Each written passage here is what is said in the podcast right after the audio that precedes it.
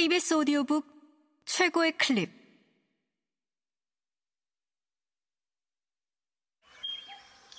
KBS 오디오북.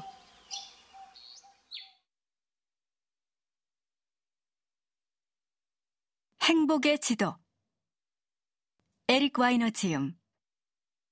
성우 신소윤 읽음. 디터가 맥주를 한 모금 마시며 말한다. 자신에게 지나치게 밝은 조명을 비추지 말자는 것이 우리의 사고방식이에요.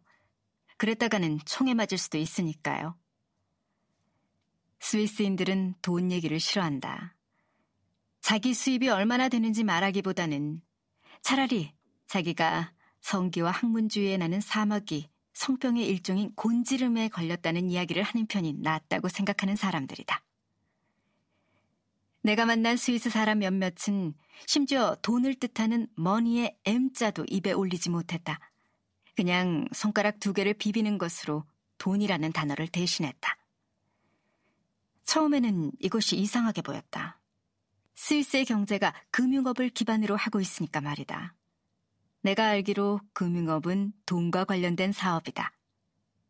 하지만 스위스인들은 돈만큼 시기심을 불러일으키는 것이 없다는 사실을 알고 있다. 미국인들의 사고방식은 돈이 있으면 마구 뽐내자는 것이다. 하지만 스위스인들은 돈이 있으면 숨겨야 한다고 생각한다. 어떤 스위스인이 내게 이런 말을 했다. 부자처럼 옷을 입거나 행동하면 안 돼요. 물론 자기 집에 4천 달러짜리 에스프레소 기계를 들여놓을 수는 있죠. 나는 디터에게 왜 이런 속임수를 쓰느냐고 물어본다. 그는 스위스 부자들이 돈을 과시하지 않는 건 그럴 필요가 없기 때문이라고 설명한다. 주위에 그가 부자라는 사실을 모르는 사람은 없다. 스위스인들은 이웃에 대해 모르는 것이 없기 때문이다. 사실 부자가 갑자기 화려한 새 차를 사들이는 식으로 돈을 과시하며 돌아다니기 시작하면 사람들은 뭔가 수상하다고 생각한다. 저 사람이 아무래도 경제적으로 곤란해진 모양이라고. 미국인들이 가장 두려워하는 건 사회 낙오자가 되는 것이다. 스위스인들이 가장 두려워하는 건 갑자기 화려하게 부자가 되는 것이다. 무서운 일이죠. 어떤 스위스 사람은 갑자기 돈을 많이 번 사람에 대해 이야기하면서 이렇게 말했다. 마치 무슨 끔찍한 질병에 관한 이야기를 하는 것 같았다. 철학자 마르틴 하이데거는 권태를 우리 목에 닿는 무의 뜨거운 숨결이라고 정의했다. 스위스에서는 그 뜨거운 숨결이 없는 곳이 없다. 공기 중에 쫙 퍼져 있다. 프랑스에 와인이 있고 독일에 맥주가 있다면 스위스에는 권태가 있다. 그들은 권태를 완벽하게 다듬어 대량 생산했다. 스위스인들은 가늘고 긴 삶을 산다. 그들은 남을 따라 행동하면서 만족한다. 바닥을 파보는 일도 없고, 그렇다고 천장에 닿을 만큼 높이 올라가는 일도 없다. 스위스인들은 어떤 것을 가리켜 경이롭다거나 굉장하다는 표현을 쓰는 일이 없다. 그냥 세빠 말이라고 말할 뿐이다. 나쁘지는 않다는 뜻이다. 이것이 행복의 비결일까? 세빠 말한 삶이? 아니면 스위스인들은 사실 인생의 경이로운 측면이 많다고 생각하면서도 그런 형용사가 감동을 오히려 축소시킨다는 사실을 잠재의식으로 알고 있는 건지도 모른다. 어떤 대상에 경이롭다는 표현을 쓰면 그 대상은 경이로움을 잃어버린다. 행복을 연구하는 학자들은 통계적인 관점에서 스위스인들이 비결을 찾아냈음을 알아냈다. 엄청나게 높은 곳과 엄청나게 낮은 곳 사이를 끊임없이 오가기보다는 중간쯤에서 사는 편이 나은 법이다. 스위스인들의 권태에 대해 조너슨 스타인버그만큼 잘 아는 사람은 없다. 그는 학자로서의 생애 전체를 스위스 연구에 바친 사람이다. 그가 학생들에게 한 학기 동안 내내 스위스 내전을 다루겠다고 선언하자 학생들 중 절반이 일어나 나가버렸다. 그래서 스타인버그는 심지어 내전조차 스위스에서 일어나면 지루한 모양이라는 우울한 결론을 내릴 수밖에 없었다. 스위스인들은 지루할 뿐만 아니라 유머도 없다. 어쩌면 내 생각이 틀린 건지도 모른다. 어쩌면 스위스인들의 유머 주파수가 우리와는 완전히 달라서 스위스인이 아닌 내 귀로는 감지할 수 없는 건지도 모른다. 그래서 나는 마음을 열기로 하고 디터에게 묻는다. 물론 외교적으로 말을 돌렸어.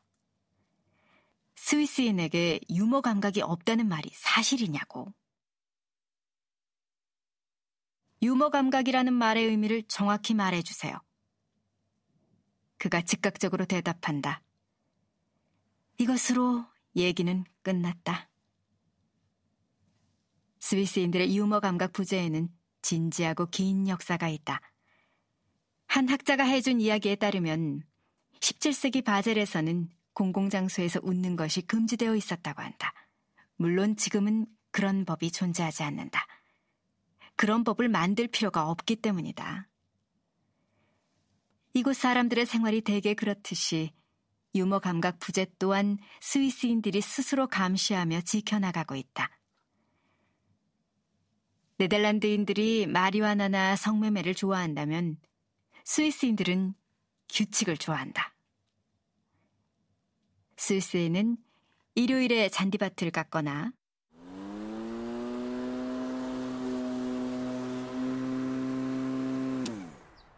카펫을 털면 안 된다고 금지해 놓은 지역이 많다. 발코니에 빨래를 넣는 건 요일을 막론하고 전적으로 금지되어 있다. 밤 10시 이후에는 화장실 변기에 물을 내릴 수도 없다.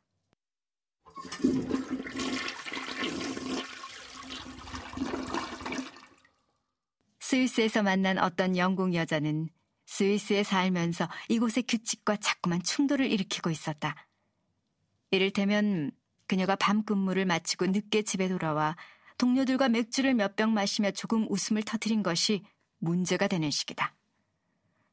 무슨 소란을 피운 것도 아니고 그냥 평범한 사람들처럼 일을 마친 뒤 피로를 조금 풀었을 뿐인데 이튿날 그녀의 집 문 앞에 쪽지가 붙어 있었다.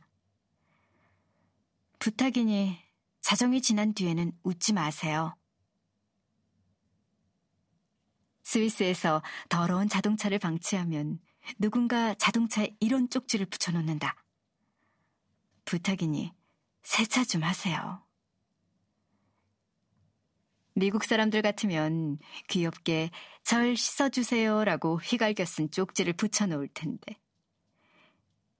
스위스인들은 풍자 감각이 없기 때문에 언제나 자기가 하고 싶은 말을 그대로 말한다. 쓰레기를 제대로 분리해서 버리지 않으면 잔소리 심한 이웃이 쓰레기 속에서 거슬리는 물건을 찾아내어 문 앞에 도로 갖다 놓는다. 무뚝뚝한 쪽지를 붙여서. 여긴 그냥 보모국가가 아니라 슈퍼 보모국가다. 스위스에서는 모든 것이 엄격히 조직되어 있다. 심지어 무정부주의도 예외가 아니다. 1년에 한 번 휴일인 노동절에 무정부주의자들은 상점 진열창 몇 장을 깨뜨린다. 항상 같은 시각에. 어떤 스위스인은 스위스인 치고는 드물게 유머 감각을 발휘해서 이렇게 비꼬았다. 맞아요. 우리한테도 무정부주의가 있죠. 오후에만. 지금까지 알아낸 것을 정리해보자. 스위스인들은 유머 감각이 없고 지나치게 딱딱하다. 대개 모든 일이 매끄럽게 잘 돌아가고 시기심은 처음부터 짓밟히지만 거기에는 대가가 따른다. 항상 남들의 감시를 받고 남들의 판단으로부터 자유롭지 못하다는 것. 이런 곳에 행복이 있다고? 간단해요. 디터가 말한다. 자연이죠. 우리 스위스인들은 자연과 깊은 유대감을 갖고 있어요. 나는 깜짝 놀란다. 이 말 때문이 아니다. 나무 끌어안기를 좋아하는 사람들에게서 자주 들은 말이니까. 심지어 나도 가끔 이런 말을 한다. 내가 놀란 건 이 말을 한 사람이 디터이기 때문이다.